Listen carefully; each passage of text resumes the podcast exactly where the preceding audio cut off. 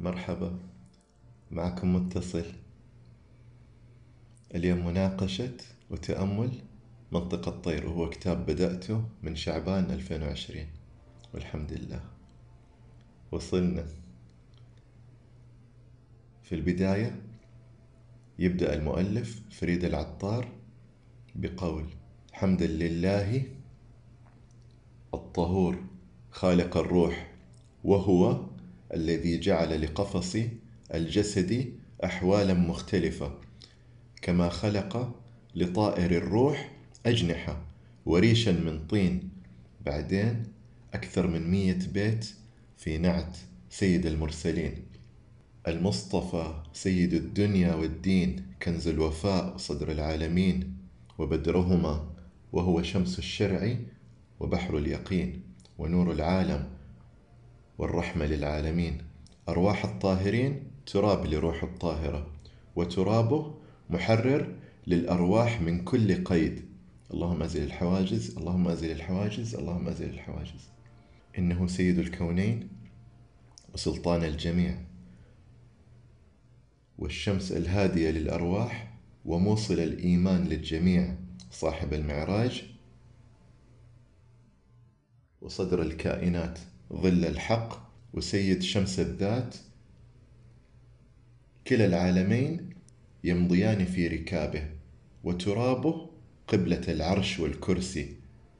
إن سيد هذين العالمين وصاحب القدوة في الخفاء والعيان وهو أعظم الأنبياء وأفضلهم ومرشد الأصفياء والأولياء. إنه المهدي إلى الإسلام الهادي السبل كما أنه مفتي الغيب. وإمام الجزء والكل وهو السيد الذي يفوق كل ما أقول. والسباق في كل شيء على الكل. وقد قال إنما أنا رحمة مهداة.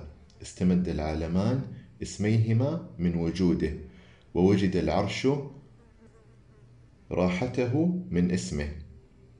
وتم خلق كل شيء كقطرات ندى من بحر جوده. كما ظهر العالمان إلى الوجود من طفيله whatever that is نوره مقصد جميع المخلوقات وهو أصل الموجودات والمعدومات وما إن خلق الحق. نوره المطلق حتى يستشهد بحديثين أنا سيد ولد آدم يوم القيامة وحديث أول ما خلق الله نوري. ويعتقد المؤلف فريد العطار أن أول ما صدر من مصدر الوجود هو النور المحمدي. ثم خلق جميع الموجودات من هذا النور. اللهم صل وسلم على سيدنا محمد وآله.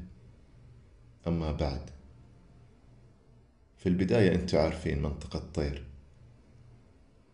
في المصحف في البداية أنتم عارفين أن الهدهد هو بطل القصة أو المرشد. الهدهد يقول أنه سيدنا سليمان كل الكائنات مسخرة له بس ما له اهتمام بيها. إذا أحد غاب ما تفرق معه. أما إذا غاب الهدهد لا. له اهتمام خاص.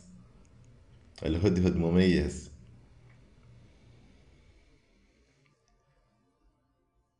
في الكتاب القصة أن الهدهد يقول للطيور خلونا نسافر نقابل السيمرغ. فيذكر أنه الطيور تعتذر منها البلبل الببغة والطاووس البطة والحجلة والهمة والصقر ومالك الحزين والبومة والصعوة. وطبعا لما يقطع الطريق الطريق معاناة معاناة عشان يوصلوا. يقطعوا سبعة أودية وادي الطلب وادي العشق وادي المعرفة وادي الاستغناء وادي التوحيد وادي الحيرة وادي الفقر والفناء. كله عشان يقابلوا السيمرغ. أنا ما حذكر أعذار الطيور وقصصهم بس إذا أحد في باله طير معين يرسل لي على الخاص.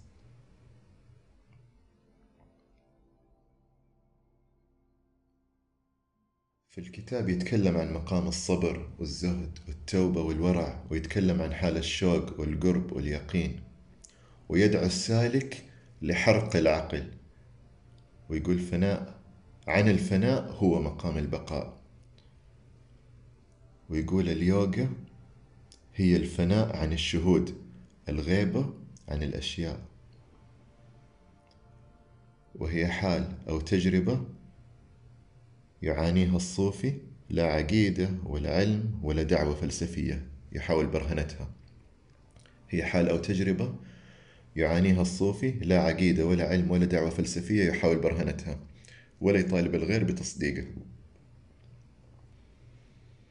يقول وحدة الاستغراق في الله اتصل اتصالا وثيقا بتلك الحضرة. ويتكلم عن رؤية الخلق بعين الزوال.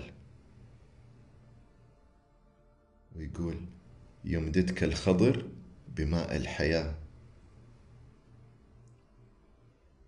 طيب حستشهد من ثلاث أشياء. أول واحد تغريدات الياسينية هي اللي دلتني على الكتاب طبعا. وكتاب مشرب الأرواح ألف واحد مقام. والكتاب اللي بين يدنا منطق الطير.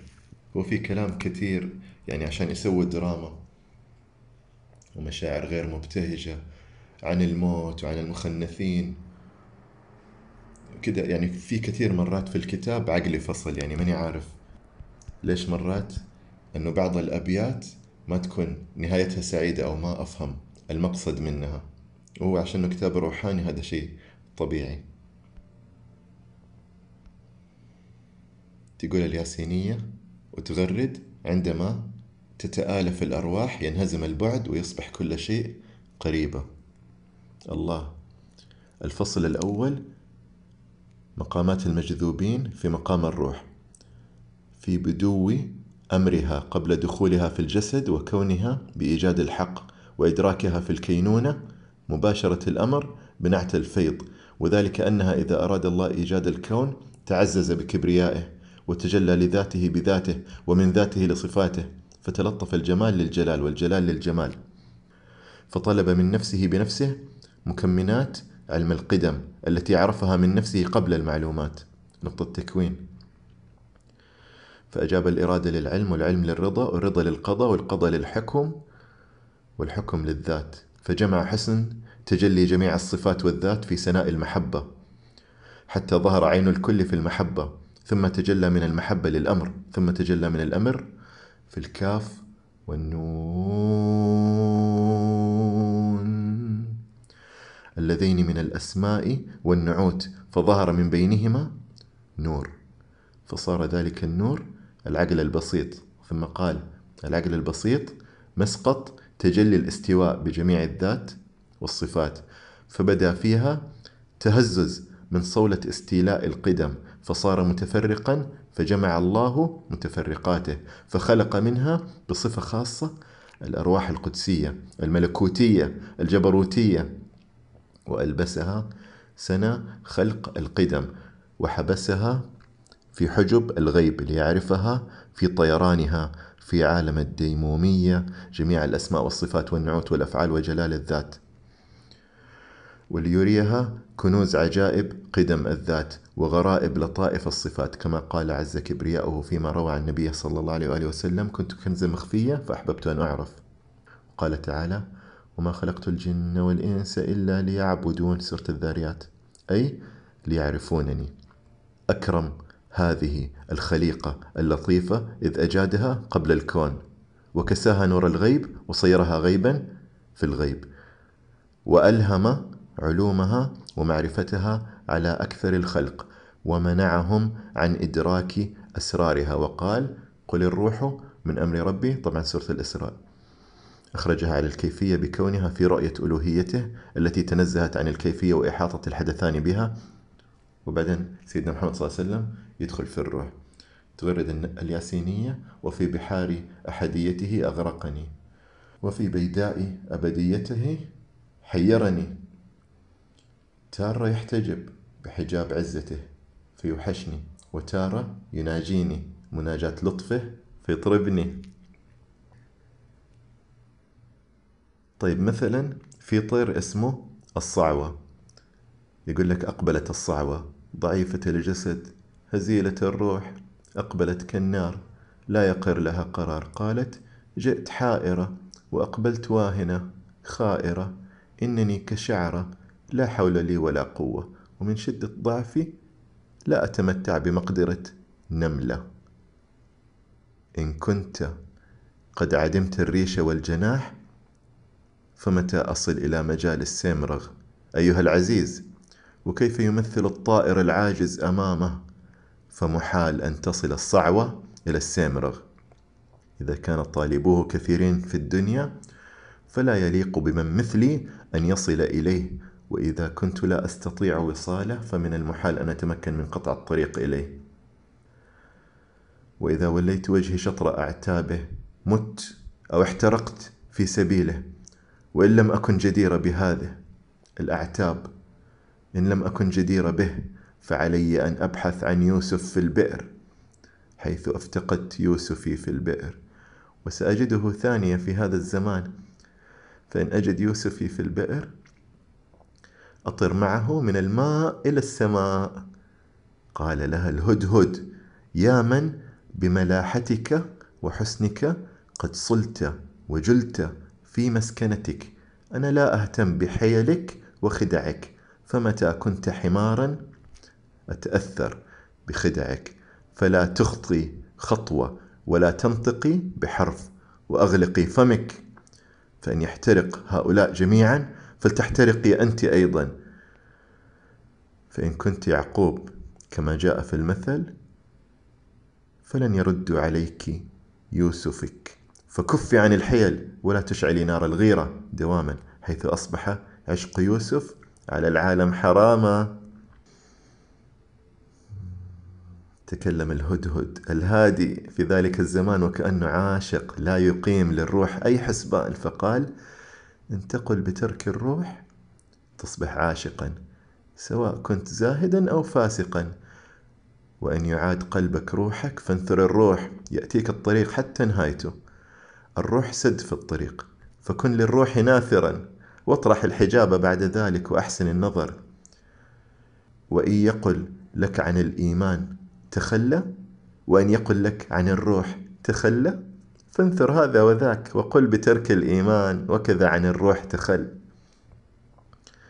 إن يقل منكر إن هذا أمر منكر فقل إن العشق أعلى مكانة من الإيمان الكفر. وأي شأن للعشق مع الكفر والإيمان؟ وأي شأن للعاشقين مع الجسد والروح؟ إن العاشق يشعل النار في كل بيدر. طيب بعدين يذكر قصة يعني من القصص اللي لصقت فيا صراحة. هو كثير قصص.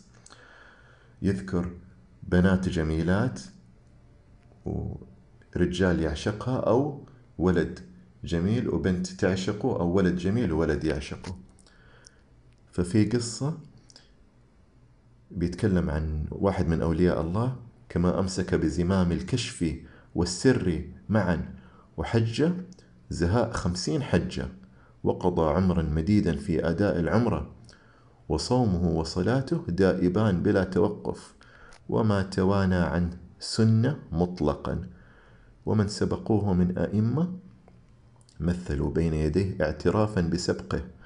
وقد استطاع أن يقد الشعر حيث كان عالي المنزلة في المقامات والكرامات. وكل من شكا إليه ضعفا أو علة وجد من أنفاسه عافية وصحة. شهيق. زفير. تركيز على هذا الولي. وكان للجميع قدوة في مجال العلم سواء في القبض أو البسط.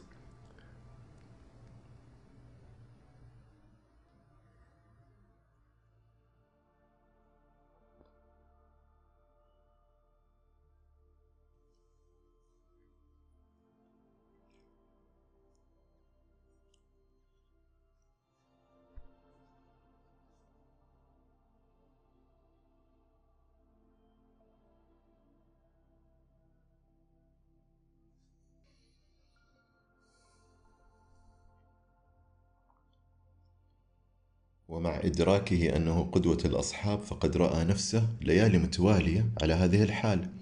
رأى أنه رحل عن الحرم ساب مكة واستقر ببلاد الروم أوه بنت أوروبية. ورأى أنه للأصنام دائم السجود. وذات ليلة تيقظ عند رؤية هذا الحلم أنه حلم أنه بيسجد لصنم. وقال وحسرتاه في هذا الزمان سقط يوسف الموفق في البئر واعترضت عقبة كؤود طريقه فلا أعلم متى أحرر روحي من هذا الغم.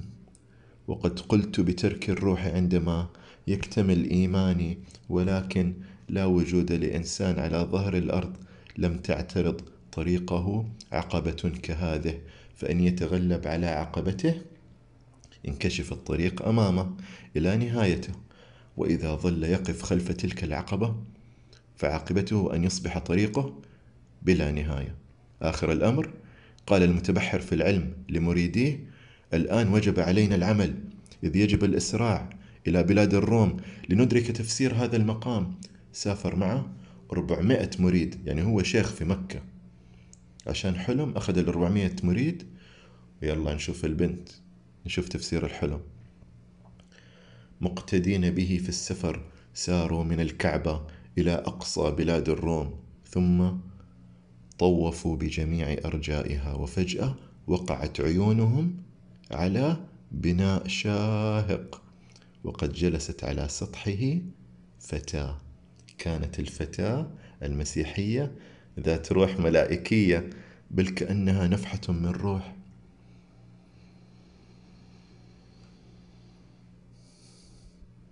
طبعا بعدين خلاص قلبه داب الشيخ. قضيت الليالي الطوال في رياضة. ما حد جات له قط ليالي مثلها ومن الاحتراق كالشمع فقدت كل قوة وما عاد بكبدي من ماء غير دماء القلب وأصبحت كالشمع أقتل بالإشعال والإحراق. لذا أحرق بالليل وأقتل بالنهار. تعدم. لقد قضيت الليل أقاسي أهوال القتال وغرقت من رأسي إلى قدمي في خضم الدماء وفي كل لحظة تعرض لي مئات الأهوال ولا أعلم متى يشرق صبحي. وكل من مني بمثل تلك الليلة ذات مرة أصبح شغله الشاغل في ليله ونهاره إحراق كبده. فلما الشيخ يعني تلاميذه يبغوا ينصحوه أنه يا شيخ بلا بنت بلا هبل تعال نرجع مكة. كل واحد يديله نصيحة ويرد عليهم. مثلا قال الشيخ أيها الجاهل لقد اغتسلت الليلة بدماء كبدي مئة مرة. وقال له آخر أين مسبحتك؟ فين السبحة؟ وكيف يستقيم بلا تسبيح أمرك؟ ما بنشوفك بتسبح زي مكة يا. فقال الشيخ لقد طرحت المسبحة من يدي حتى أستطيع عقد الزنار حول وسطي. يبغى يرقص قدام البنت. وقال آخر أيها الشيخ المسن لتسارع بالتوبة إن كان قد حدث خطأ. فقال الشيخ لقد تبت عن الناموس والحال حتى أتخلص من المشيخة ومن القيل والقال. وقال آخر أيها العالم بالأسرار انهض واجمعنا في الصلاة. فقال الشيخ أين محراب تلك الفاتنة حتى لا أشغل بغير الصلاة؟ وقال آخر إلى متى هذا الجدل؟ انهض واسجد لله في الخلوة. فقال الشيخ إذا كانت حبيبتي الفاتنة هنا لطاب لي السجود أمامها. وقال آخر ألا تندم على هذه الفعلة؟ ألم يؤلمك ضياع إسلامك في لحظة؟ فقال الشيخ لا يمكن أن يندم إنسان أكثر من ذلك إذ لم أكن عاشقا قبل ذلك. وقال آخر لقد قطع الشيطان عليك طريقك وألقى فجأة بسهام. المهم استسلموا منه وفي الأخير يرجعوا مكة. يقول لك هذه ليلتي ما لها نهار. ويقول أنا صرت شمع. يا رب هذه سمات هذه الليلة وأن الليلة يوم القيامة أو أن شمع الفلك قد انطفأ بزفرتي. آه. أو أن حبيبي توارى من الخجل خلف الحجب. الليل طويل حالك الظلمة كشعرها ولولا ذلك لسلكت الطريق مئة مرة إلى محلتها. إنني أحترق الليلة. من جو العشق ولم تعد لي طاقة لتحمل إيلام العشق. أين العمر لأصف ذلتي أو لأتأوه؟ آه بكامل إرادتي أين الصبر حتى أكف عن المسير؟ أو أن أعاقر الكؤوس كالرجال. وأين الحظ حتى تصحو عزيمتي؟ أو أن تعينني في عشقها؟ وأين العقل حتى يكون العلم قدوتي؟ أو بحيلة العقل أمثل أمامها؟ وأين اليد حتى أضع تراب الطريق على مفرقي؟ أو أن أرفع رأسي من تحت التراب والدم وأين القدم حتى أعاود البحث عن محلة الحبيب؟ وأين العين حتى أعاود رؤية وجه الحبيب؟ وأين الرفيق حتى يساعدني في غمي؟ وأين الصديق حتى يأخذ لحظة بيدي؟ وأين القوة حتى أستطيع البكاء والنواح؟ وأين الفطنة حتى أتصرف بحكمة؟ ذهب العقل وانقضى الصبر ولا الحبيب فأي عشق هذا؟ وأي ألم وأي فعل؟ رقت قلوب الجميع لحاله واجتمعوا تلك الليلة على أثر نواحه وقال له أحد جلسائه يا شيخ الشيوخ انهد واغتسل من هذا الوسواس استحي. كان رده على الشيطان اللي قال له ترى هذا من الشيطان؟ فقال الشيخ لتقل للشيطان الذي قطع الطريق علينا اقطع فما أجمله من قطع. وقال له آخر إن كل خبير يقول كيف ضل هذا الشيخ القدير؟ فقال الشيخ لقد فرغت تماما من الاسم والسمعة وحطمت قارورة النفاق بحجر. وقال له آخر أن الأصدقاء السابقين قد تألموا وانفطرت قلوبهم أجمعين. فقال الشيخ إن كانت الفتاة المسيحية مسرورة فالقلب غافل عن ألم هذا وذاك. طيب راح أقول لكم دحين النهاية. هي ترى مرة قلة أدب أنا تخيل البنت ما تبغاه أصلا. فلما قال لها إلا أنا أحبك زي كذا ذلت أمه قالت له أباك تشتغل تنظف الككة حقت الخنازير. حاضر راح أشتغل عند الخنازير. مرة مرة. المريدين حقونه مرة زعلوا. وفجأة هنا والآن اشتغل النور نور الله اتصل بنور الله. وعند هذا الحد اختصر القصة فنهايتها العزم على قطع الطريق حيث اغتسل الشيخ وارتدى الخرقة مرة أخرى وتوجه مع رفاقه صوب الحجاز. يلا نرجع البيت يلا مكة لبيك. لما في اللحظة اللي النور أشتغل وأتفاعل داخل الشيخ بعد ذلك رأت الفتاة في منامها أن الشمس سقطت بجوارها وفتحت الشمس فمها في ذلك الوقت وقالت عليك بالإسراع خلف شيخك واعتنقي مذهبه وكوني ترابه ويا من دنسته كوني على طهره فحينما جائك كان يسير في طريقك من باب المجاز فعليك أن تسلكي أنت طريقة من باب الحقيقة. لقد قطعت عليه طريقة فتقدمي أنت إلى طريقه. وعندما جاء إلى الطريق كان يجب أن تكوني له خير رفيق. لقد وليت عن طريقه. فاسلك الطريق إليه وما أكثر ما ترديت في الغفلة فلتفيقي منها.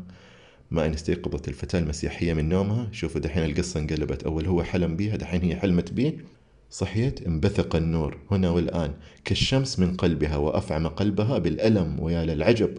وهكذا لم يعد يقر لها قرار. وتلك الآلام من الطلب قد أضرمت النار في روحها الثملة فأصبحت واهنة حيث ضاع منها قلبها ولم تعد تعلم ماذا يمكن أن ينتج عن روحها المضطربة. وقد رأت نفسها إحدى عجائب العالم حيث اضطرب أمرها كما عدمت الرفيق. والعالم الذي يخلو من علامات الطريق الصمت فيه واجب وليس للسان أن ينطق. ويا للعجب لقد كانت قبل الآن تظهر الكثير من التدلل والطرب ولكنها الآن أسرعت مولولة ممزقة الأردية أسرعت ناثر التراب على رأسها مخضبة بالدماء وبقلب مفعم بالألم. وجسد عاجز واهن أسرعت خلف الشيخ والمريدين وهرولت غارقة في العرق وكأنها السحاب وجرت في أثرهم وهي غاية في الاقتراب. ووصلت لهم وقالت لهم لقد احترقت لقد احترقت روحي لما ألم بك من اضطراب فلم أستطع تحمل الحرقة أكثر من هذا وراء تلك الحجب. فاطرح هذه الحجب حتى أكون على بصيرة وأعرض علي الإسلام حتى أسلك الطريق. ما إن عرض الشيخ الإسلام على الفتاة حتى ثارت الضوضاء بين جميع الأصحاب وما إن أصبحت الفتاة من أهل العيان حتى ذرف الجميع بحارا من الدمع. وفي النهاية بعد أن أدركت المعشوقة طريقها إيش صار؟ الله يرحمها. أتوفت وصلوا عليها في الطريق. آه ورجعوا مكة. قصة تانية عن الموت. يقول لك عاش حفار قبور عمرا مديدا. فسأله سائل لتقل لنا أي نادرة؟ لقد قضيت دهرا طويلا في حفر القبور. أما رأيت شيئا من العجائب تحت الثرى؟ قال ما رأيته عجيب كل العجب وهو أن نفسي الشبيهة بالكلب عاشت سبعين عاما ويا للعجب ترى حفر القبور ولم تمت ساعة كما لم تطع لي أمرا لحظة. طيب بعدين قصة وحدة اسمها العباسة. أيها الحاضرون إن الدنيا تغص بالكافرين كما أن جمعا من الكافرين الفضوليين يدعون الإيمان عن طريق التصديق فإن كان حدوث هذا في حيز الإمكان فلما كان بعث الأنبياء العديدين. فإما أن تتبع هذه النفس الكافرة الإسلام ذات لحظة وإما أن يصيبها الفناء. وما استطاعوا فعل هذا وهذا جائز. وإلا فلما نشأ هذا التفاوت بين الناس طالما نظل في حكم النفس الكافرة. هذه النفس الكافرة التي لا تطيع أمرا متى يمكن أن يكون قتلها ميسورا؟ وإذا كانت النفس تجد العون من كل جانب فلن يكون عجيبا. نجي للياسينية وهي تغرد معانا وإحنا نسمع تغريدات الطيور ومتى وجب منه الرضا فإنه البعيد قريب آت. ومتى وجب منه الرضا فإن البعيد قريب آت.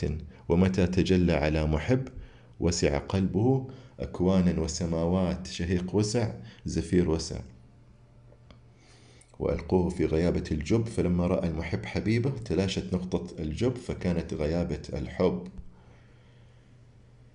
طيب اسمعوا هذه القصة.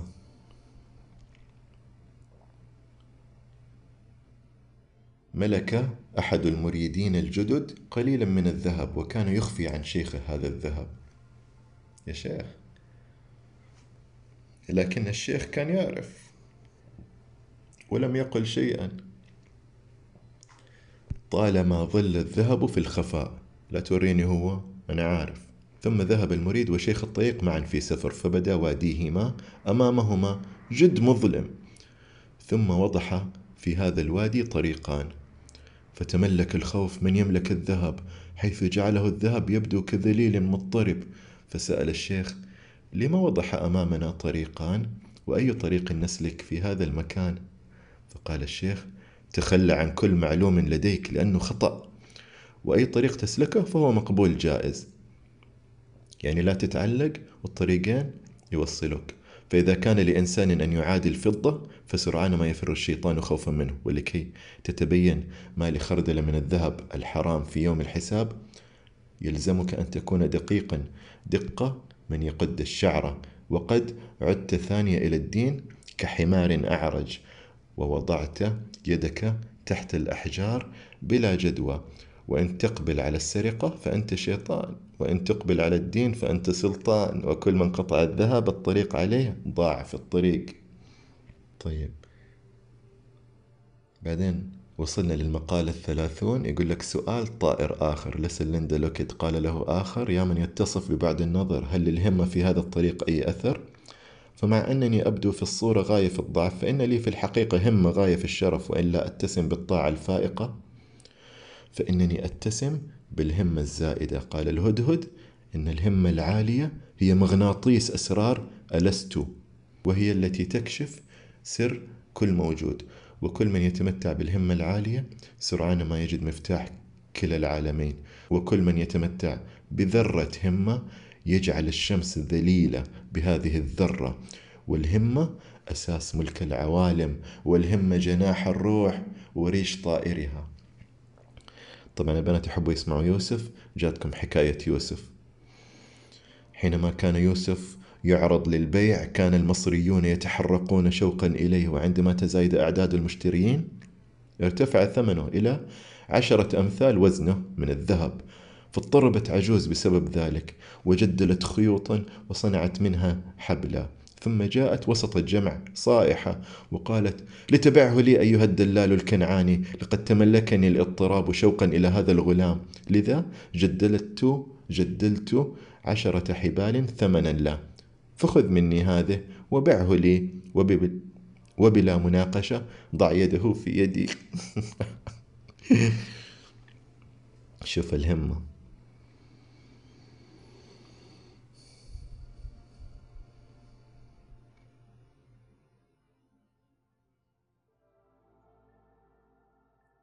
طيب بعدين يتكلم حكاية. بكى رجل واله في منتصف الليل بكاء مرة وقال من أكون في هذا العالم؟ هو أماي إننا حقة مغلقة فيه ونقبل بجهلنا على العشق فيه فإن يرفع غطاء هذه الحقة بفعل الأجل فسيظل كل من يملك جناحا يواصل الطير حتى الأزل. أما من عدم الجناح فسيكون طعم للبلاء وسيظل مبتليا بالبقاء داخل الحقة لتمنح أيها السالك طائر الهمة جناحا بالمعنى وأسلم القلب للعقل واجعل الحال للروح. وقبل أن يرفع غطاء هذه الحقة كن طائر طريق وتزود بجناح وريش وإلا فاحرق جناحك وريشك وكذا نفسك حتى تكون في مقدمة الجميع كذلك. إذا منتبهين كثير اتصال بعنصر النار.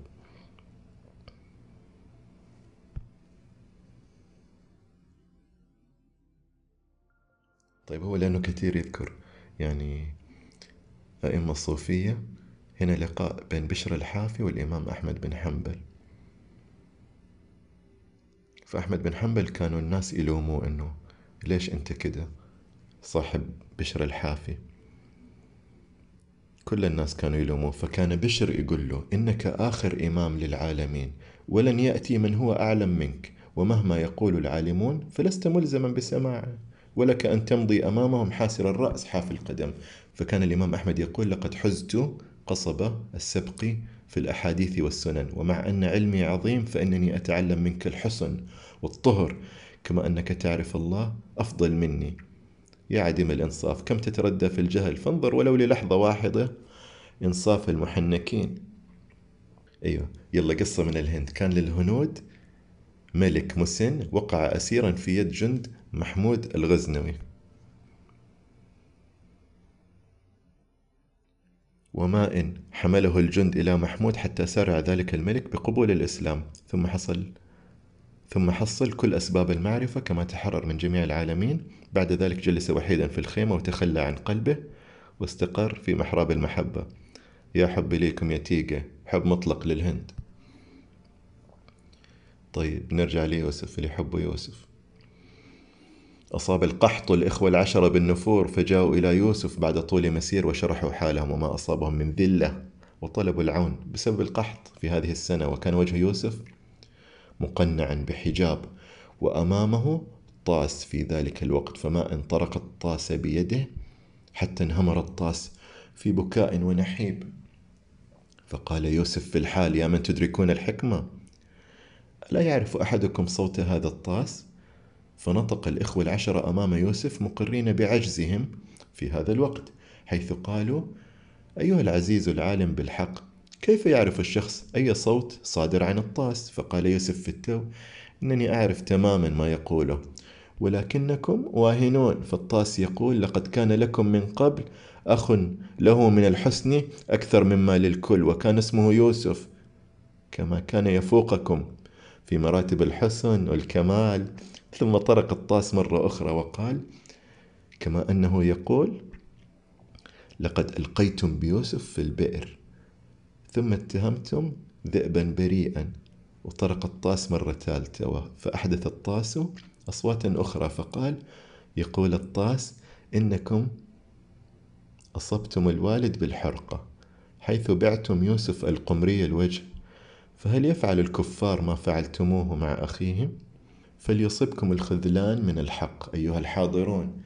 تملك هؤلاء الإخوة الحيرة من هذا الكلام وتصبب الجميع عرقا. مما ألم بهم من خجل. وعلى الرغم من أنهم باعوا يوسف في ذلك الوقت إلا أنهم أضاءوا طريق الحياة أمامه في ذات الوقت وما إن ألقوه في البئر حتى سقطوا جميعا في بئر البلاء. عديم البصيرة من يسمع هذه القصة ولا يأخذ منها العبرة. لا تنظر إلى هذه القصة بلا بصيرة فهذه كلها قصتك أنت أيها الجاهل. كل ما فعلته من عدم وفاء قد فعلته دون إدراك لنور المعرفة. وأن يطرق إنسان الطاس من أجلك فستجد أفعالك القبيحة تفوق كل هذا. فلتظل كما أنت حتى يوقظوك ثم يأسروك وأنت في طباعك السيئة. وليبقى إلى الغد كل جفائك وليبقى لك كل كفرك وأخطائك فسيعرض كل ذلك واحدا واحدا وسيحصى عليك كل ذلك واحدا واحدا. وإلى ما يصل صوت الطاس إلى الأذن إنني لا أعلم إلى متى يبقى العقل والإدراك. يا شبيها بالنملة العرجة في مزاولة كل أمر هكذا أصبحت في قاع الطاس كالأسير. وما أكثر ما طفت حول الطاس منكسا. فامضي فإن هذا الطست غاصب الدماء وإن تظل وسط الطاس مبتليا فسيأتيك بصوت حديد في كل لحظة. فارفع الرأس وامعن النظر يا عالما بالحق وإلا تصبح مفضوحا من صوت الطاس. تجي الياسينية تغرد تعال وأطرب بهمسك مسمعي وانثر ورود الحب بين أضلعي. وردت عليها الروحانية لينا بابحير الله بجميع اللغات. وتغرد الياسينية تاني أعلم أن كل ما أكتبه يكتسي حلة من الجمال فلا عجب طالما مقتبس من جمال روحك. هاشتاج الياسينية هاشتاج عشق. ورد ممدوح مكتسي من جمال قلبك الطيب وروحك الجميلة. حط وردتين لونين مختلفين. وتغرد الياسينية. هل لا تقابلنا خارج تلك السطور؟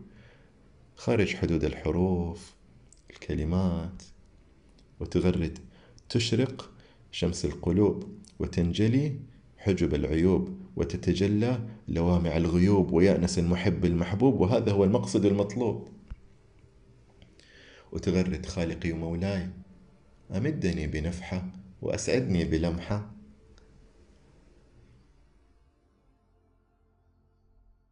طيب في حكاية تانية من كتاب منطق الطير قال العزيز لقد مضت سبعون سنة حتى عمني السرور والغبطة إذ كان هذا الحسن هبة لي من الله وذلك لأنني على وصال مع الله يا متصل.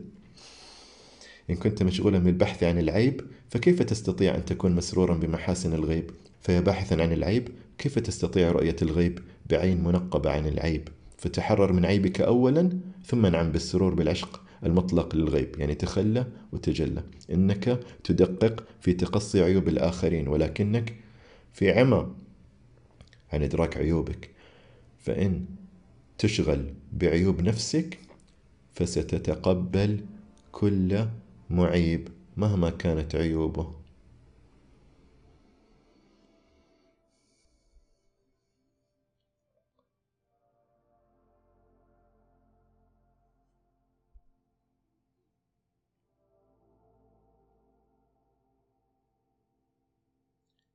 طيب برضو نرجع للموت. كده بيختم قصة قديمة يقول كلما كنا نحن الاثنين بمفردنا بعيدا عن الجميع ساد السرور كله واختفت الهموم. كيف يموت؟ كيف يموت؟ كيف يموت من قلبه متعلق به؟ فأسلم القلب له فهو يحب حبيب القلب. وإذا ابتلي قلبك بالشوق إليه فلن يكون الموت من نصيبك مطلقا. متعلقين بالله. يلا جات حكاية. كان أحد العاشقين يبكي ساعة موته. فسئل لم هذا البكاء؟ قال إنني أبكي بكاء سحابة الربيع إذ يجب الإحساس بالألم في هذه اللحظة كما يجوز لي النواح الآن. إذ كيف يموت قلبي وهو متعلق به؟ قال له أحد جلسائه إذا كان قلبك متعلقا به فإن تمت كان الموت فضلا وخيرا فقال العاشق كيف يموت؟ كيف يموت كل من تعلق قلبه بالله؟ وكيف يكون الموت من نصيبه؟ وإذا كان قلبي في وصال دائم معه ومتصل بالله فإن موتي يكون غاية في المحال. إن سررت بهذا السر لحظة فليس لهذا الكنز مثيل في هذه الحياة. وكل من تملكه السرور من وجوده انمحى من الوجود وتحرر منه. ولكن يتملكك السرور من حبيبك على الدوام حتى لا تتساوى مع الطين في داخلك.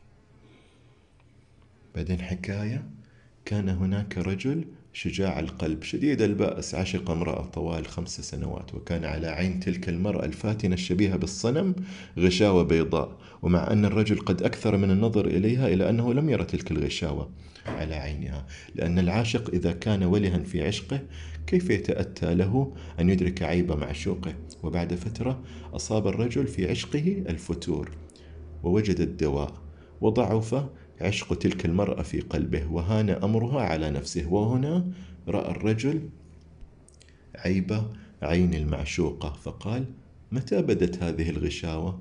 قالت له في تلك الساعة التي قل فيها عشقك أصاب العيب عيني في التو والحال وما إن أصاب النقصان عشقك حتى بدا العيب في عيني. ولقد فعلت ذلك لما سيطر على قلبك من اضطراب فلتنظر إلى عيب واحد لك يا أعمى القلب. ما أكثر ما بحثت عن عيوب الآخرين فلتبحث ذات مرة عن عيوبك أولا وما دام عيبك عليك ثقيلا فليس لك أن تهتم بعيوب الآخرين. وفي أول مرة نذكر يعني تعليق من الهامش غير الأسامي. كاتب تشبيه المرأة بالصنم في الأدب الفارسي تشبيه جميل يعبر عن جمال أخاذ وحسن يفوق كل وصف. طيب بعدين قصة تانية معي دبانة هنا مع منطقة طير. منتبه لطائر الدبانة. إيش بتقولي؟ أقبل أيها العاشق والهج بالشكر ثم سر متبخترا سعيدا فما رأى أحد قط هذا المقام. ومع كل هذا الإنعام وذلك التوفيق فإن روحي لا يد طول لها في التحقيق. لذا كان يقول دائما لما أبقيتني عمرا طويلا في خضم هذا العمل وأطلت انتظاري إنني لست واهنا حتى أطأطئ الهامة كأهل الشهوة أمام أقل رشوة فقد امتزج عشقك بروحي لذا لا علم لي بالنار ولا بالجنة. وإن تحرقني كالرماد فلن يكون لي معين آخر غيرك وأنا أعرفك أنت. ولا علم لي بالدين أو الكفر ولن أحيد عن ذلك. وأنت ما أعرف وأنت مني بمثابة الروح وروحي خالصة لك وأنت حاجتي في كلا العالمين. وأنت دنياي في الأولى والآخرة فحقق لهذا القلب الرقيق. كالشعر حاجته وكن معي على وفاق ولو للحظة وإن ترتفع روحي فمن أجلك. وليس تحررها مني إلا أملا في وصالك. يا متصل بالله. الحكاية اللي بعدها قال الحق تعالى يا داود الطاهر قل لعبادي يا حفنة التراب. إن لم تكن لي جنة أو نار لما كانت العبودية مستهجنة لدي ولو انعدم النور والنار لما كان لكم أي عمل معي ولأنني أستحق هذه المنزلة الرفيعة فأنتم تعبدونني لا رغبة ولا رهبة. وإذا لم يكن الرجاء والخوف يكمنان خلف ذلك فكيف يكون لكم معي أي صلة بعد ذلك وما دمت أنا الإله فجدير بكم عبادتي بأرواحكم على الدوام أيها العبد كف يدك عن الغير واعبدني بكل استحقاق وتقدير واطرح بعيدا كل ما عداني وحطم كل ما تطرح وبعد أن تحطم كل العلائق تخلص منها وأحرقها. نار ثم اجمع رمادها ذات يوم وانثر حتى. طيب آخر سؤال قبل ما يسافر الطيور في السبعة أودية. قال طائر آخر يا عالما بالطريق إن العين لتسود في هذا الوادي. والطريق يبدو كأنه مليء بالأهوال. فما طول هذا الطريق أيها الرفيق؟ قال الهدهد. إن لنا في الطريق سبعة أودية فإذا عبرت الأودية السبعة كانت الأعتاب العلية ولم يعد من سلوك الطريق أحد في الدنيا حتى الآن. كل اللي راحوا للسيمرغ ماتوا ما رجعوا.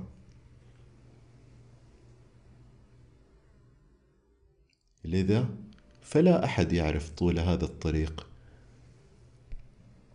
فإن كانوا يفنون فيه كلية فكيف يخبرونك بحقيقته أيها الجاهل؟ أول الأودية هو وادي الطلب ثم يأتي بعده مباشرة وادي العشق ثم الوادي الثالث هو وادي المعرفة. ويأتي بعده الوادي الرابع وهو وادي الاستغناء عن الصفة وبعدها الوادي الخامس وهو وادي التوحيد الطاهر ثم وادي السادس هو وادي الحيرة الصعب. أما الوادي السابع فهو وادي الفقر والفناء وبعد ذلك لن يكون لك سلوك بالطريق فإن تدرك نهايته يتلاشى مسيرك وإن تكن لك قطرة ماء فإنها تصبح بحرا خضما اللي يحب يقرأ عن الأودية يقرأ الكتاب اسمه منطق الطير لفريد العطار. أنا بس كده حشوف اقتباسات من الحكاية الصوفية اللي يذكرها كل فترة وفترة ونشوف إذا في طيور تطلع لنا في الرحلة. وفي النهاية في تأمل خليكم طيب. دحين تبغوا تقعدوا تبغوا توقفوا تبغوا تمشوا تبغوا تشتغلوا. سووا اللي تبغوا بس في النهاية حنجلس للتأمل. حكاية. قال لقمان السرخي. وكاتب تحت في الهامش لقمان السرخسي جاهد كثيرا في بداية سلوكه الطريق وفجأة أنعم عليه بالكشف وولى منه العقل وقد وردت هذه الحكاية في أسرار التوحيد في مقامة الشيخ أبي سعيد. وذكرت أن لقمان سمع بعد تضرعه من يقول له يا لقمان قد أعتقناك. ويقول مؤلف أسرار التوحيد أن الدليل على عتقه أن أخذ منه العقل والتكليف. طيب. قال لقمان السرخي إلهي إنني شيخ هرم والهان ضللت الطريق وأن العبد الطاعن في السن يكافأ بوثيقة عتقه وإطلاق سراحه. أما أنا فما زلت عبدا لك يا إلهي وقد ابيض شعري الأسود إنني عبد تحمل الكثير من الغم. فامنحني السعادة لقد أصبحت شيخا فأنعم علي بوثيقة العتق والحرية. قال له هاتف يلا وحي. يا من يعد من خواص الحرم إن كل من يطلب الخلاص من العبودية عليه أن يفني عقله وتكليفه معا. فتخلى عن كلا الاثنين وسر في الطريق فقال إلهي إنني أطلبك أنت على الدوام وليس لي بالعقل والتكليف أي اهتمام. وأخيرا خرج عن حدود العقل والتكليف وظل يرقص. مما تملكه من جنون ويقول إنني لا أعرف الآن من أنا هو أماي. فإن لم أكن عبدا فمن أنا؟ لقد انمحت العبودية. وانعدمت الحرية وما تبقت ذرة هم أو بارقة سعادة في القلب. وهل عدمت الصفة أم أنني أتسم بأي صفة؟ وهل أنا عارف أم أنني عدمت المعرفة؟ ولا أعلم أأنا أنت أم أنت أنا؟ فقد فنيت فيك وتلاشت الآنية. باي إيجو الحكاية اللي بعدها ما إن وقع أحد المعشوقين قضاء وقدرا في الماء حتى أسرع عاشقه وألقى بنفسه في الماء وعندما اقترب كل منهما من الآخر سأل المعشوق العاشق قائلا أيها الجاهل إذا كنت قد سقطت أنا في الماء الجاري فلما ألقيت بنفسك في لجته؟ فقال لقد ألقيت بنفسي في الماء لأنني لم أعرف نفسي من نفسك فقد مضى وقت بلا ريب حتى أصبحت أنا أنت وأنت أنا وأصبحنا واحدا. فهل أنت أنا أم أنا أنت؟ وإلى ما كانت الثنائية. فإما إنني أنت أو أنك أنا أو أنك أنت أنت وعندما تكون أنت أنا وأنا أنت على الدوام يكون جسدنا واحدا والسلام. وإذا كانت الثنائية بيننا فالشرك قد أصابك. وإذا انمحت عنا الثنائية فالتوحيد قد أدركك. أفني نفسك في الله فهذا هو التوحيد. وافني الفناء نفسه. فهذا هو التفريد. الحكاية اللي بعدها كان يوما كل يوم سعادة يوم أن قام جيش محمود ورانا ورانا محمود هذا ما شاء الله. قام جيش محمود بالعرض. فقد سار صوب الصحراء عدد وفير من الفيلة والجنود. مدام راح الهند وكانت هناك ربوة اعتلاها السلطان محمود ومضى في رفقته إياز وحسن. واستعرض ثلاثتهم ذلك الحشد وأصبح وجه العالم من كثرة الفيلة والجند كطريق سدته النمال والجراد. وما رأت عين العالم مثل ذلك الجيش وما رأى شخص قط جيشا كثيف العدد كهذا الجيش زي الدود. وبعدين أداهم خطبة. بس سيبكم من الخطبة لأن الياسينية غردت. وأنت أيها المناجي كيف علمت أنك ناجي؟ فقلت له كيف لا أرجو أن أنجو وأنا برحمتك؟ واثق. أقبل أسمح شاكر صابر متناغم مسلم واثق. الحكاية التالية ذات ليلة كان الشيخ معشوق الطوسي بحر الأسرار يقول لأحد المريدين لتذب دائما ملت حتى تفني نفسك في العشق تماما. وتصبح كالشعرة مما بك من ضعف ووهن. وعندما يصبح شخصك نحيلا كالشعرة فالمكان الأليق بك طرة المعشوق فكل من يصبح شعرة في محرابه يكون بلا ريب شعرة من شعره. إن كنت مبصرا نافذ البصيرة فلتدرك هذه الشعرة من تلك الشعرة وكل من مضى من بين الجمع فهذا هو الفناء. وإذا فنى عن الفناء فهذا هو البقاء. وإن كان لك هذا القلب المرتجف فامضي على الصراط مخلفا تلك النار المتقدة ولا تغتم. فالنار من الزيت وسيظهر من القنديل سناج أسود كجناح الغراب. وأنى للنار أن تزداد لهيبا إذا أبعد الزيت عنها. فإن تشتعل فبفعل الزيت. إن تسيطر النار المحرقة على الطريق فاصنع مدادا من سناجها تسطر به آيات القرآن.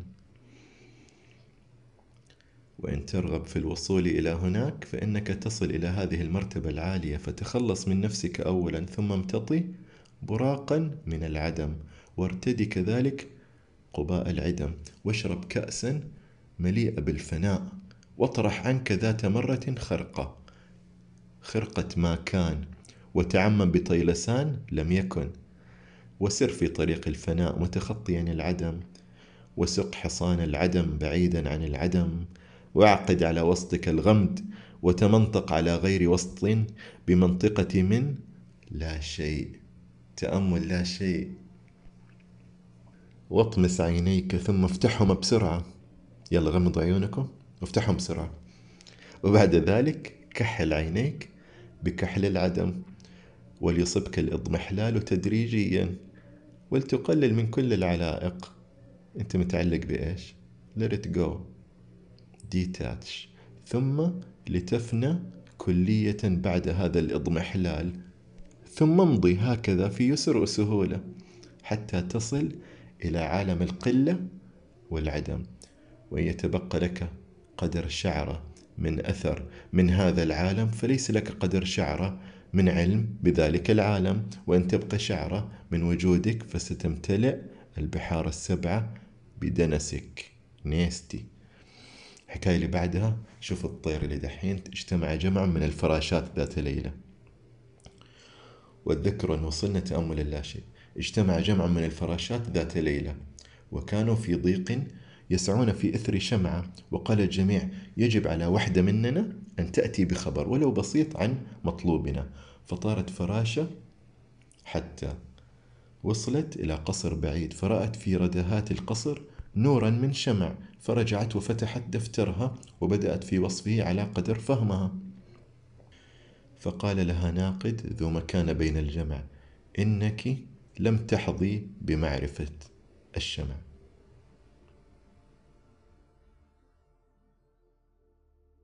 يعني فاهمين؟ واحدة فراشة شافت شمعة عليها نار شافتها وكتبتها فقالوا لها لا أنت ما عرفتي. فراحوا أرسلوا فراشة أخرى إلى حيث النور وطافت حول الشمع وهكذا حلقت حول أشعة المطلوب حتى أصبح الشمع هو الغالب وهي المغلوب. ثم عادت وقصت عليهم بعض الأسرار وأعادت عليهم شرح ما تم لها من وصال. فقال لها الناقد إن هذا ليس دليلا مقنعا أيتها العزيزة فقد قدمت أدلة كالتي قدمتها الفراشة السابقة حتى أنت غلط نهضت ثالثة وأسرعت ثملة نشوانة وعلى وهج النار استقرت والهانة فاحترقت كلها في النار وأفنت نفسها كلية وهي في غاية السرور وما إن احتوتها النار حتى احمرت أعضاؤها وتلونت بلون النار. فما إن رآها ناقدهم من بعيد ورأى ما فعلته الشمعة بها وما تبدل إليه لونها حتى قال لقد أصابت هذه وكفى والشخص الذي يعرف هو من لديه الخبر وكفى ومن أصبح بلا أثر وبلا خبر هو الذي يعرف الخبر من بين الجميع. وطالما كنت جاهلا بالجسم والروح فكيف تدرك أي خبر عن الأحبة في أي وقت؟ وكل من أشار إليك إشارة طفيفة قد سبب لروحك مئات الآلام وليست هذه المنزلة كمحرم للنفس وهذا المكان لا يتسع لأحد من الناس. الحكاية اللي بعدها كان أحد الصوفية سامعين؟ في طير قاعد يتكلم إيش بيقول؟ تذكري لينا؟ كان أحد الصوفية يمضي في طريقه فإذا بجاهل يصفعه صفعة قاسية على قفاه فالتفت خلفه وقال وهو محزون القلب إن من ضربت على قفاه قد مات منذ قرابة ثلاثين عاما ومضى فقد سلك عالم الوجود إلى نهايته ومضى. فقال له الرجل يا من ينطق بالدعوة دون فعل متى كان الميت يتكلم؟ فليصبك الله بالخجل ما دمت تنطق فلست رفيقا وما دام لك وجود فلست محرما للأسرار. وإن توجد شعرة واحدة فيما بينكما تكن كمئة عالم من المسافات فيما بينكما. وإن تبغى الوصول إلى هذا المنزل فكم تتألم لو بقي من وجودك شعرة.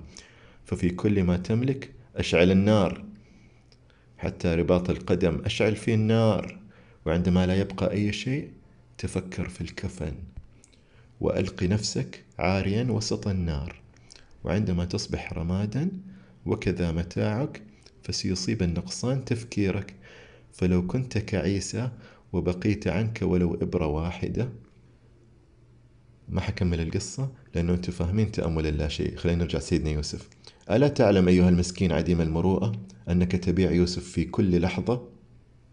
وعندما يصبح يوسفك سلطانا فسيصير رائدك في هذه الأعتاب. أما أنت فتصبح في النهاية شحاذا جائعا وستمثل أمامه عاريا. وإذا كان أمرك سيشرق بفضله فلم حق لك بلا ثمن بيعة؟ فنت أرواح تلك الطيور فناء محضا. وذلك من الحياء والخجل كما أصبحت أجسادهم زرقاء كالتوتية. وما أن تطهرت جميعها من كل الكل حتى وجدوا أرواحهم جميعا من نور الحضرة فعادوا عبيدا للروح الجديدة وتملكتهم حيرة من نوع جديد وانمحى من صدورهم كل ما صنعوه وما لم يصنعوه وأضاءت من جباههم شمس القربة. فأضاءت أرواح الجميع من هذا الشعاع وفي تلك الآونة رأت ثلاثون طائرا. ما حكمل لأنه اللي حقر الكتاب ما أبغى أحرق عليه. بس إذا حضر فيلم فروزن 2 يس هذا اللي صار. نجي الحكاية قال العزيز إن يبادرني ذو الجلال في الغداة ببيداء الحشر بهذا السؤال. ماذا أحضرت من الطريق أيها الواهن؟ أبادر بالقول. أي شيء أي شيء جدير بالإحضار من هذا السجن؟ لقد جئت من السجن غريق إدباري. جئت حائرا فاقدا رأسي وقدمي وليس في يدي غير قبض الريح. ولست إلا تراب محلتك. ولست إلا عبدا سجينا في محبسك. وكم آمل ألا تبيعني وأن تخلع علي خلعة من فضلك. وأن تطهرني من كل هذا الدنس وأن تواريني التراب على الإسلام وأن تصفح عن كل ما فعلته من خير وشر. وعندما يختفي جسد بين التراب والآجر فكيف يكون خلقي قد تم عبثا؟ ولكن ما أجمل أن تغفر لي عبثي؟ حكاية ثانية عندما أصبح نظام الملك نظام الملك أعظم وزير في الدولة السلجوقية. سنة 485 هجري. وكان ألف مدارس نظامية وألف كتاب في الحكم اسمه سياسة نامة ومات قتيلا على أيدي الإسماعيلية. عندما أصبح نظام الملك في النزع الأخير قال إلهي هكذا أرحل وما في كفي سوى قبض الريح. إلهي وخالقي كل ما قلته وما رأيته كان من أقوالك. لقد اخترته من بين كل شيء وصاحبته ولازمته وتعلمت منك فن الشراء. طيب راح أختم بكم ملاحظة كتبتها. برضو فيها أولياء وصوفية ولا شيء. اللي هي بديت فيها مناقشة اليوم. الكتاب يتكلم عن مقام الصبر والزهد والتوبة والورع حال الشوق والقرب واليقين يدعو السالك لحرق العقل فناء عن الفناء هو مقام البقاء واليوغا هي الفناء عن الشهود والغيبة عن الأشياء وهي حال أو تجربة يعانيها الصوفي لا عقيدة ولا علم ولا دعوة فلسفية يحاول برهنتها أو يطالب الغير بتصديقها. وحدة الاستغراق في الله اتصل اتصالا وثيقا بتلك الحضرة. رؤية الخلق بعين الزوال. أباكم كده تتخيلوا نفسكم؟ يلا نتأمل. أتخيل نفسك جالس بين النجوم. وأنت شايف كوكب الأرض رؤية الخلق بعين الزوال. ويمددك الخضر بماء الحياة. أجلس جلسة مريحة. التأمل حيكون تقريبا ست دقائق الظهر مستقيم. Relax your shoulders. استعدوا للنية.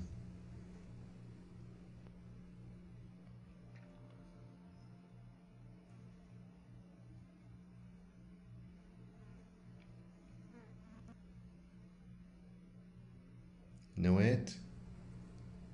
التوسع في عالم الطير. ونويت الوعي بالوحي. استشعر وجود الله المطلق قدرته المطلقة على تحقيق نيتك. استشعر خالق الروح. قم بالتنفس الواعي الشهيق الزفير. من البطن شهيق البطن تكبر تصير زي البلون زفير أسحب السر إلين العمود الفقري.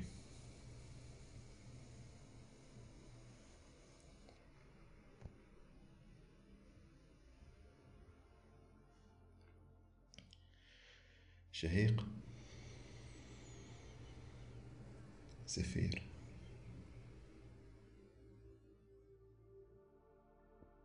كن واعي.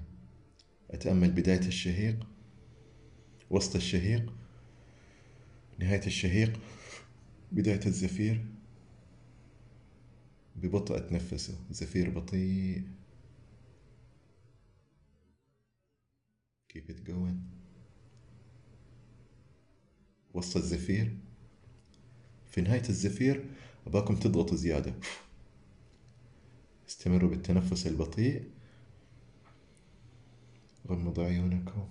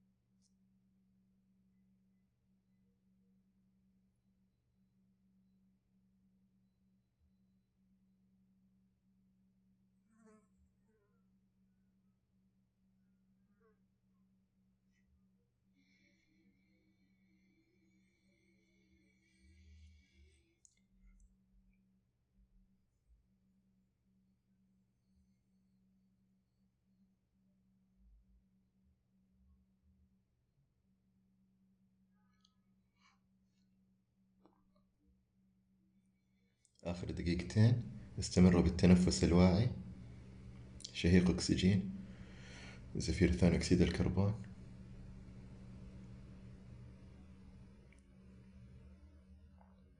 شهيق وسع زفير وسع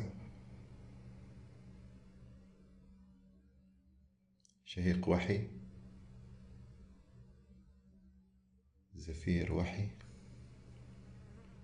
لوك انسايد انظروا للداخل. اتخيلوا البؤبؤ بينظر للداخل.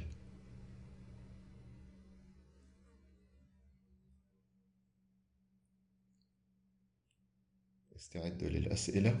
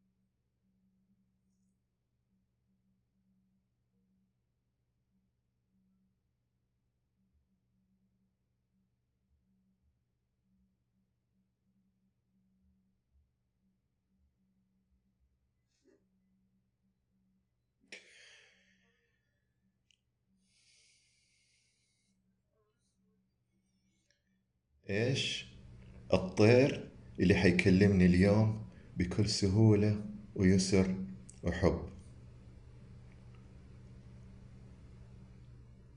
كيف كان إسلام سليمان عليه السلام؟ إيش تفسير وكل إنسان ألزمناه طائره في عنقه؟ ونخرج له يوم القيامة كتابا يلقاه منشورا اقرأ كتابك كفى بنفسك اليوم. رسالة اليوم. اتصل بالسيمرغ تقدروا تفتحوا عيونكم. شكرا لحضوركم. مر الكتاب يعني روحاني. وكان عندي نية ورغبة أني أختمه. والحمد لله على تمام النعمة. والحمد لله على فضله وممتن للمنان. الحمد الحميد. شكرا لحضوركم. كان معكم متصل بالسيمرغ متصل بالله السلام المرشد.